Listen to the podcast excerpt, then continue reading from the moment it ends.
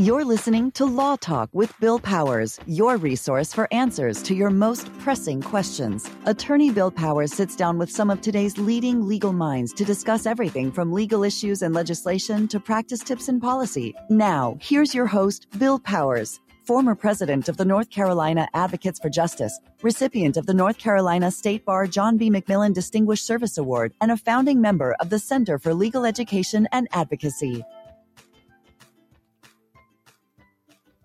Hello, I'm Bill Powers, and I am joined today with Caroline Wingett Strauss. Good morning, Caroline. Good morning. How are you? I'm well.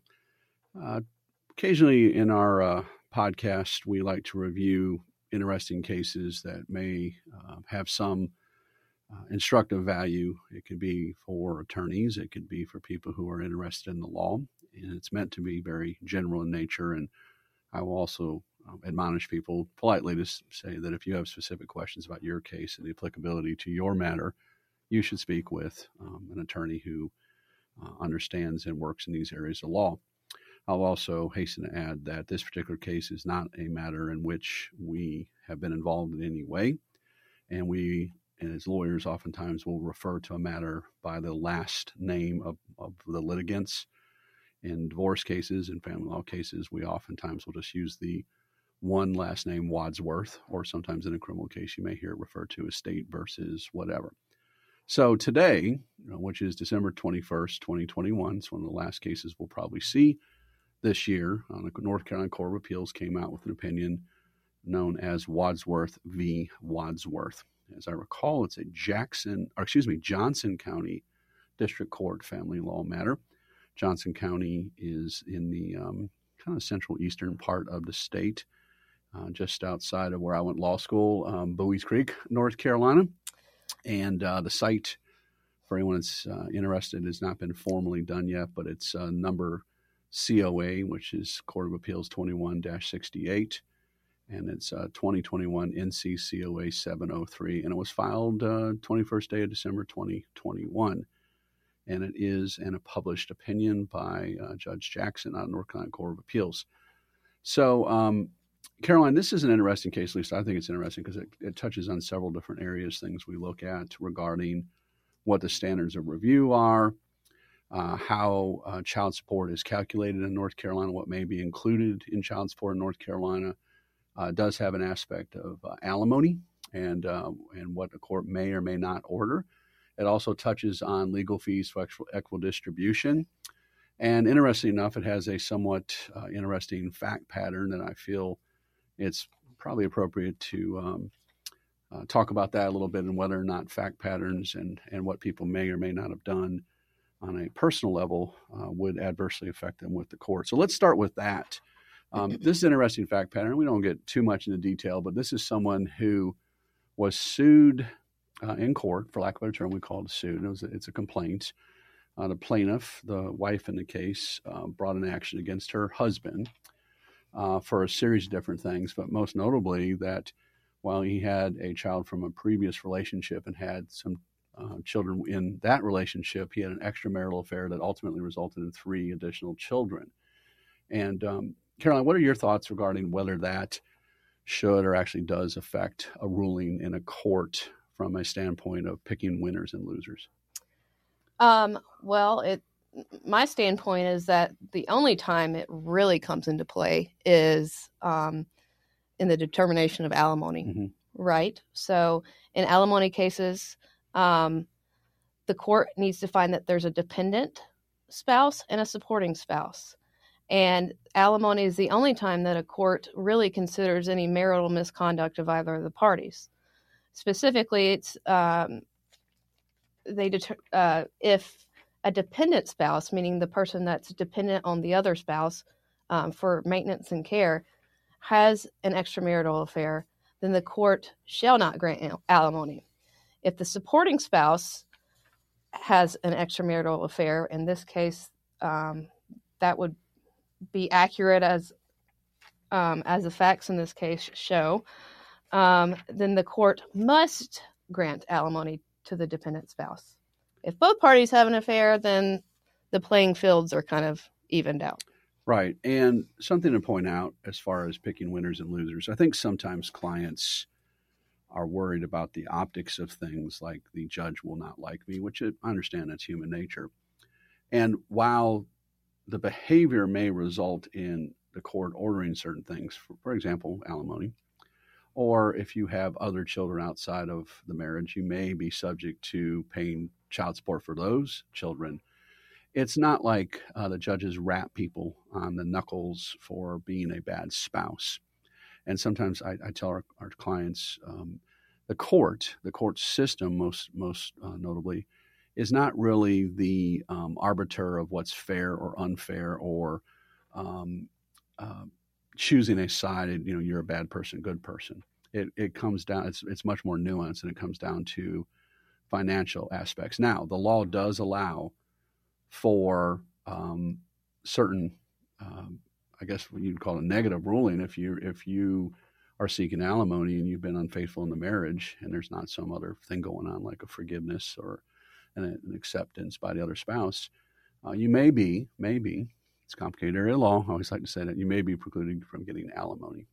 That would not necessarily, though, affect receiving your fair share of the marital estate through through equitable distribution. Right. That's correct. Right. Um, and I like to tell clients that the dissolution of the marital estate or dividing up everybody's property is more like a business transaction. Right.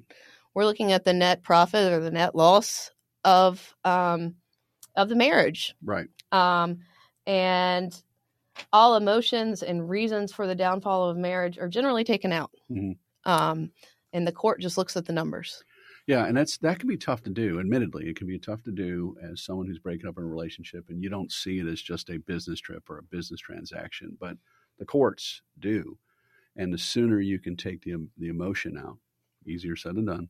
Uh, frankly, the better, because people sometimes will try to inflict pain or um, um try to justify their desire for additional assets based on what someone did wrong, as opposed to what under the law is applied. Now let's let's move into um, the second part of the point here is um, how is child support calculated in North Carolina? And this case actually has two different um, issues uh, regarding ordinary child support and then something what we'd call extra or the additional or extraordinary child support. And um, the Court of Appeals in this particular case, and re- if for practitioners, anyone who reads, or if you're a law student interesting, um, the Court of Appeals doesn't just willy nilly reverse the trial judge. Um, and unlike many other civil matters in North Carolina, these are not determined by a jury. And so um, uh, the, the opinion, um, which I flipping through it, uh, the, the, important language is that um, it is well established that child support orders entered by a trial court um, are um, accorded substantial deference by the appellate court. What that means is the person who's wearing the black robe in the courtroom, the, the district court judge in North Carolina, is given a lot of discretion, and the Court of Appeals um, understands that. And, I, and, you may want to, uh, from a policy perspective, which this podcast is all about, um, is based on, and this is the language, uh, upon the trial court's opportunity to see the parties, to hear the witnesses, to detect tenors, tones, and flavors uh, that are lost in the bare printed record read months later by the appellate judges. Um, I once had um, uh, Judge uh, Lucy Inman on the podcast, and she referred to it as the cold record, which it is. You're looking at a piece of paper. And a district court judge, I call it the person has their boots on the ground. She or he is able to discern uh, the credibility of witnesses and and therefore the veracity. So the Court of Appeals, in this opinion, once again, pretty standard fare, says our review is thus limited to whether there is sufficient competent evidence to support the findings of fact and whether, based on these findings, the court properly computed the child support allegations. Accordingly, should we conclude that there is substantial evidence in the record to support the trial court's findings of fact, such findings are conclusive on appeal. We say they're deemed binding even if the record evidence might sustain findings to the contrary. So, what that basically means is even if we disagreed with the decision that the individual trial court came up with, we're going to accord a deference and we're not going to just going to reverse it because we think they got the answer wrong. Uh, so that's an important aspect of these cases. And sometimes as attorneys, we read them, we go, that doesn't make any sense. Not coming at the court or anything. We just don't understand factually. So with that overlay, let's talk a little bit about the big picture child support issues because this is one when you read it factually, you may say, "Gosh, I don't know if I necessarily agree or understand that." And the Court of Appeals is saying, "Hey, there was enough evidence. We're going to defer to them." So, talk about that a little bit, um, Caroline. You want me to talk about um, what the defendant is taking issue with in these, right? Or you know, we don't have to go too too too in depth. I mean, but big picture, uh, there were some. Um, there's one with child support regarding um, the the expenses associated with right. child. There's daycare, and they used uh, the summertime value, and you know, t- you know, go into that a little bit. What are, what are the kind yeah. of considerations you look at when you see these things? Well, yeah, I mean, so child support can is generally determined by the North Carolina Child Support Guidelines, mm-hmm. and I like to tell people it's um, you can go online and find a calculator, right? Um, and it's a pretty standard standard formula. Um, and within that formula, certain things are taken into consideration. One being child care expenses. Mm-hmm. Um, the court can also take into consideration extraordinary expenses. So, expenses such as, uh, well, the statute says travel to and from um, pursuant to custody and let me yeah, and this one, uh, they actually, one of the children involved was in uh, pageants. Yep as I recall. Um, I assume beauty pageants, pageants, talent pageants. Um, one was like in a baseball team, a traveling soccer team, something like that, and travel back and forth. Which, I, you know, I'm a parent of one. We did a lot of travel team stuff. Right. That gets expensive. Um, and by the way, we have a child support guideline uh, calculator on our Carolina Attorney's website, which is technically separate from Law Talk. But uh, Carolina, excuse me, I misspoke. Charlotte dash divorce dash lawyers website. We have a separate website for family law issues. We have a child support calculator that's meant as a as a rough estimate. So first, the child support. The most important things you talked about is there's there it's in the books. You know whether you actually grab a book or look online, there there's some basics of how child support is calculated, and it comes down to literally just getting a calculator out. So let's talk about like the ordinary and extraordinary expenses in this case, and and and what deference in this case the, the court may have given to the um, the mother in this instance who was was seeking the uh, the, the cost of uh, child support. Yeah, they they gave her a lot of deference. Right. right. Um, uh, like you said, she testified that um, daughter was in pageants, son was in a variety of other activities, um, and she didn't testify to the fact that these were ongoing expenses. Mm-hmm. Mm-hmm so I think that um, I think the key was that father didn't dispute that they were not ongoing expenses, mm-hmm. right?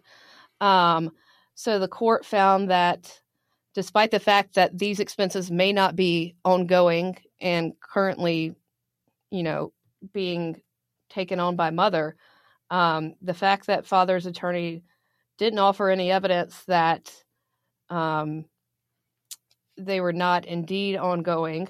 Um, made the case turn and. Um, well, one of the things I noticed, like the mother used as a as an estimate of her value, there was two children over an 18 month period, and you know some figure 100 200 dollars a month, and they apportioned it, divided that by 12, and they apportioned it. And part of the factor was the child support or excuse me, the child custody. She worked. Uh, he worked for an insurance company. I think she was some sort of hairstylist or, or an right. esthetician. And while they were working during the summer, particularly because they're not in school, um, the child care cost, um, and it's logical, normally would be a little bit more expensive if you have a child care cost that's from 7 a.m. to you know uh, 5 p.m. off work hours it's going to be more expensive than if you have childcare uh, after a child returns from school um, or is transported from the school. And I think the dad had a beef saying, well, you were using as your calculator, your factor, the fee associated with that extended level of care. Court of Appeals took some some note of the fact, well, while that may be true, uh, the court also took in consideration that one of the parents couldn't pay the weekly fee which may be a discount as opposed to a daily fee, and the daily fee may be more expensive. But either way, as a court of appeals, the the trial court, the district court judge, heard the testimony and facts. It was prepared um, in a financial affidavit of sorts, and I think they also maybe did some direct and cross examination at trial how she got to that number. And based on that, the court said, This is what I find. And that's what we talk about as findings of fact. You read these opinions over and over and over and over again. Findings of fact, conclusions of law, findings of fact, conclusions of law. And those findings of fact, the court finds this is what happened. This is what I discern and this is what I decide. And based on that, in this case, it said there was substantial evidence of it. They were not going to reverse it. Uh, so there was an issue regarding the child support um, or custody. I keep saying support, but when I refer to support, I mean the maintenance of the child, the best interest of the child, schooling, education, welfare, food, shelter, you know, and on things other than that. And this was no small amount of money. This was a substantial amount of money that they were uh, talking about. If I remember, it was close to a thousand dollars a month for these extraordinary type of expenses. Mm-hmm. So, in, in, in a summary of both ordinary and extraordinary expenses, the court is going to be given deference and and how would you summarize that meaning if you're if you're seeking these things what should you probably do if you're asking for them or trying to defend against them well i mean you mentioned that affidavit right yeah um and that's a normal normal thing most judicial, I think all judicial d- districts require that um, a party file their financial standing affidavit that kind of shows these things, right? Mm-hmm. And how you arrived at these numbers. So I think it's important to to be very careful when you're filling out your financial affidavit and when you're up on the stand in the courtroom um, to give the court an explanation as to how you got to those numbers and why those numbers are valid. Right. And as a as a nice reminder, as we tell people, an affidavit is a sworn to document. And it can be, you know, I affirm to tell the truth, or you can actually put your hand on a, a holy book of some sort um, and say, I swear to tell the truth. And a penalty for providing incorrect or inaccurate information that is sworn is subject to contempt of court. It's also not a defense to say, well, my attorney just, you know, prepared that for me. So one of the things as a practitioner, to law students or younger practitioners is we're we, we try to be very very careful about is to um, ask questions to see, try to get as exhaustive as much of information as possible to not just blindly trust but to say okay if you say these are your expenses let's get some receipts in fact this case referenced uh, certain types of receipts and the court of appeals actually said well this is an interesting factoid in this case the uh, the court in district court, because it reversed some area, used some receipts that were not formally in the record on appeal, and they sent it back to them and said, "You used the wrong numbers.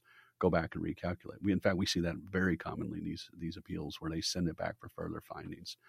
So, get receipts is a good idea, right? Mm-hmm. Um, get documentation of uh, you know any changes. Consider the fact that there are differences between um, school age children, non school age children for example, if it's a younger child's non-school age, the daycare cost may be more expensive for someone in diapers mm-hmm. versus um, someone who's in sixth grade and gets off, you know, off school at what time CMS get out of school now? You have you have. Uh, well, my kids are in magnet school, so they don't okay. get out till four fifteen. But I think the typical school gets out around two thirty or three. Right, so. and then uh, this is a case where the kids played apparently played some sort of sport, and um, my daughter did, and she normally got home later than I did because after school she'd stay there and they'd have a practice or a game, and then um, one of us would either go pick her up or um, as they get older she drove, drove herself. I think it's really important to take really good records. Right, right. In fact, um, uh, this is the holiday season, which is interesting. A lot of people don't file for divorce during this month. They want to wait or get through the holidays, but this is a good time to talk to a lawyer and to start saying, What am I going to need? And the first thing we say is, um, before doing anything, before saying I want a divorce or separating, if possible, without doing harm to yourself or to the ones you love, is to start really taking a, a serious look at what you may or may not be entitled to part of the reason we offer uh, confidential consultation is some people decide after they look at the numbers, I need to work this out, right? Yep. All right. So um, the next issue, let's talk a little about, and this is something I found really interesting. Where from a logic standpoint, I get where the court was going. You know, mm-hmm. you see the hand, you see the uh, the if you're doing calculus, you see the math behind the answer, but it had to do with an order saying, listen, you owe golly, this person was allegedly owed over a six figure number, a hundred thousand plus dollars in back um, support issues. Right. And that uh, there was an issue regarding a payment of alimony over a, these children were young. So basically it seemed like uh, there was going to be an 18 or some odd year period of potential overall paying some level of child support. If Right. there's more than one, you obviously go to the age of the child, to the age of majority. There are exceptions to that as well. Um, but the court in this case did what? And what did the Court of Appeals say about that what, if you would? And you're talking about um, the retroactive child support? No, I'm talking about um, um, the insurance and um, Okay. and, and ordering them to buy Yeah, a life yep. insurance Okay. policy, which Sorry, I didn't sense. know what what what part of the Yeah, um, order you were referring to. Um, um, yeah. So the Court of Appeals, or excuse me, the district court required that the defendant um, obtain a life insurance policy in the amount of five hundred and fifty thousand dollars Mhm. um, to secure his child support and alimony obligations. Um, defendant took issue with that and brought it up to the Court of Appeals. Um, the Court of Appeals uh, reversed that decision essentially and said um, that a district court is not authorized to order life insurance as security for child support or alimony obligations. Mhm. Um, this reinforces prior case law where they've said this prior, but it's it's um, an interesting thing to read um, from a practitioner standpoint, um, because a lot of times life insurance obligations will come into play in negotiations in a whole um, global settlement. But in any event, um, the court basically found that the award of that life insurance um, was a windfall to the plaintiff because it essentially they characterized it as extra alimony. Right. And so what we're talking about here is that the district court judge said to the respondent father, the supporting uh, spouse, the husband, Wadsworth, in this case, Mr. Wadsworth, you owe a lot of money and you're going to owe a lot of money over a more than one decade time period. And so if something happens to you where you were to die, um, we want to make sure that this amount of money that you owe to your spouse in uh, alimony uh, is paid to her. And um, it, make, it kind of makes sense if you think about it. Um, Mhm. And the Court of Appeals said, mm, hold on, uh, let's look at a statute. There are times where you can attach um, an interest in a security. Use the specific language. But please remember, and I'm they didn't say please remember, but I'm paraphrasing here. The Court of Appeals said, what happens when someone dies to alimony? That interest, that financial interest, um, extinguishes. Correct. It also took some level to say it was a windfall because the new the number, um, and the longer that person paid uh, the alimony and got the number down, because it was it was backlog, the amount that that they it didn't it didn't have a set off on the on an equal level of um, life insurance. So you what you'd almost need to do is have a life insurance policy that had an award lower amount every month. So Mr. Wadsworth in this case was ordered to by the court, district court judge, to pay a, for insurance premium, a life insurance premium on his own life, and made his his ex spouse, uh, the mother of some or one of his children. I don't remember if they had one or two. There were multiple children involved here from a pre. Yeah, there's like seven. right. um, she's going to be the beneficiary. So it's basically like I, you know, I'm I'm going to have insurance policy on myself, and if I pass away, Caroline, you get it. Right. Okay. And the court of appeals said, blew a whistle on that, threw a flag, whatever. Said, nope, you're we, we're not going to do that. You cannot do that. Um, it would be a windfall. It would be um, an additional level of alimony that she would not be entitled to. If he died, she actually gets nothing, which is, from a policy standpoint, a little bit disturbing because then she was deemed the dependent spouse. And um, if if that ex spouse dies, what is she going to do? Now, there was also some additional consideration regarding the other ways that you can extinguish alimony, which would be um, a cohabitation situation, uh, remarriage, and, and things of that nature. So I thought that was really interesting. Where I was like, I see, I get why the court or the district court judge was doing that. And when I started reading, I said, I wonder which way the Court of Appeals is going to come down on this one. And they took some time to define securities in the statute and said, Uh-uh. eh. so uh, um, that's uh, that's that's that's no. All right, and then um, the last one and boy, this one's just chock full of issues, which is pretty standard fare for a criminal or a family law case. Is um, the attorney's fees associated with equitable distribution. Now, people oftentimes confuse and or conflate child custody support issues, alimony, post separation support, we used to call it temporary alimony, and equitable distribution. So um, they're all related to the relationship, but they're all technically separate. And equitable distribution is what we were talking about before. It's the distribution of the marital property, the marital estate. Mm-hmm. And so that can include houses, vacation homes, retirement accounts. Right, right. And um, in that instance, uh, they looked at the affidavits of the attorneys uh, for the billing statements. And yes, um, if you're asking for attorney's fees, how much you paid your attorney and for how much, or for what hourly rate and things like that are turned into the court. So for young practitioners or new lawyers, yes, your bills are not necessarily sacrosanct. Um, so be very careful in right, your billing. right. We'll be first of all accurate. accurate. Accurate. That's what accurate. I meant. yeah, accurate. And secondary to that, you um, sometimes billing statements can inadvertently have additional superfluous information help you remember why you were billing for this particular thing, and you would not want to necessarily include to that level of detail anything that might be confidential in uh, the conversations with the client. So, um, and some of the programs nowadays, Clio, Time Matters has one they have rooms for notes. And while it might be mighty handy dandy uh, from the attorney's perspective, realize that those notes may be subject to some level of scrutiny and inquiry by as far as why you billed, what you billed. But the general rule of Garnet Equitable Distribution attorney's fees is they're not available. Right. Meaning um, the court looked at this this this case and, and parsed through the bill and said, well, the time associated with trying to get you know recapture your alimony or your child support is something you can seek as a dependent spouse uh, reimbursement for, right? Right.